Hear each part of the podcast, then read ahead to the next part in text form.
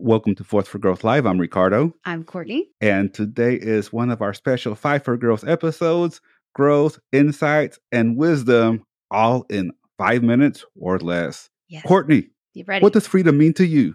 freedom?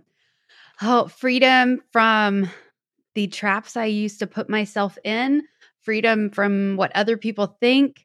It means knowing who I am. No, let me take that back. It means being safe to find out who I am, even if I'm in my journey and unfolding. Um, so whether, yeah, it's freedom means the, to be bold and live your life the way you want to, not you know your ex's boss is this and parents said this and no, like all those are strings and traps. So just going about your life in a way that it doesn't matter what the world thinks of you or what the world tells you you are. I am in control of that at the end of the day. You can't take my peace away. Only I can do that. So to me, that's the feeling freedom gives me in that word. And that's, you know, America. That's kind of, it goes from there, but it's just that being free from the chains that we allow others to tie on ourselves. Yes. Or that we tie on ourselves, Yes. not is- even others.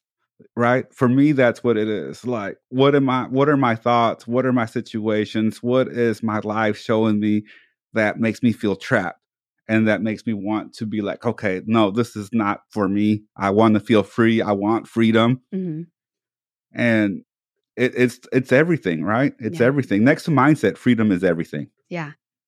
Next to mindset freedom is everything because it's just that feeling of i don't have to abide by anybody else's standard. Hmm i'm responsible for my own standard and i set my own standards. Is it okay for someone else to show me a higher standard that i can go up to and work up to and maybe even get mentored to reach? That's totally different.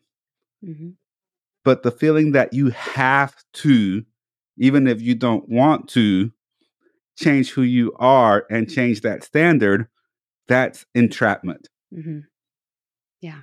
Yeah. And that feeling when you, I don't know, equate it to like a egg cracking and the baby's coming out, you know, in the whatever many animals, but like you go through this cocoon phase where you feel trapped and you feel constricted and you're being forced to grow and you know things like that at a rapid pace that doesn't feel comfortable at that moment but man when you get to stretch your wings out and you have learned that lesson nothing tops that like no drug can give me what that gives me because that's a skill i now have no one can take away from me and how did i get it my darn self you know like just Yes. the power in that. And so that's what I try to keep in my forefront whenever I am taking on a new task that will involve a lot of growth, a lot of uncomfortability and things like that is just oh, but that feeling of freedom, it just expands and evolves and expands.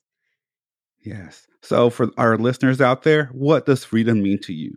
Pull out your notepad, pull out your pen, sit down for a second with yourself for a couple of minutes and just what does true freedom mean to you? And what steps do you have to take to achieve this level of freedom?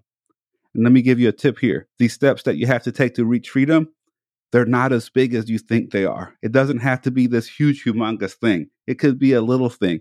And even if you come up with something big, break it down into little steps to get to that big thing, to get to the ultimate freedom that you have defined for yourself. Yes. Boom. Yeah. Thank you so much for, go ahead, Courtney. Oh, I just absolutely. No, I'm in full agreement. So, woo, that's my thought. Yes. Thank you so much for tuning in for another episode of Five for Growth. Growth, insights, thoughts, and all in less than five minutes. I really got to work on that tagline. we'll be back tomorrow for another live episode. Bye. Bye. Thanks, guys.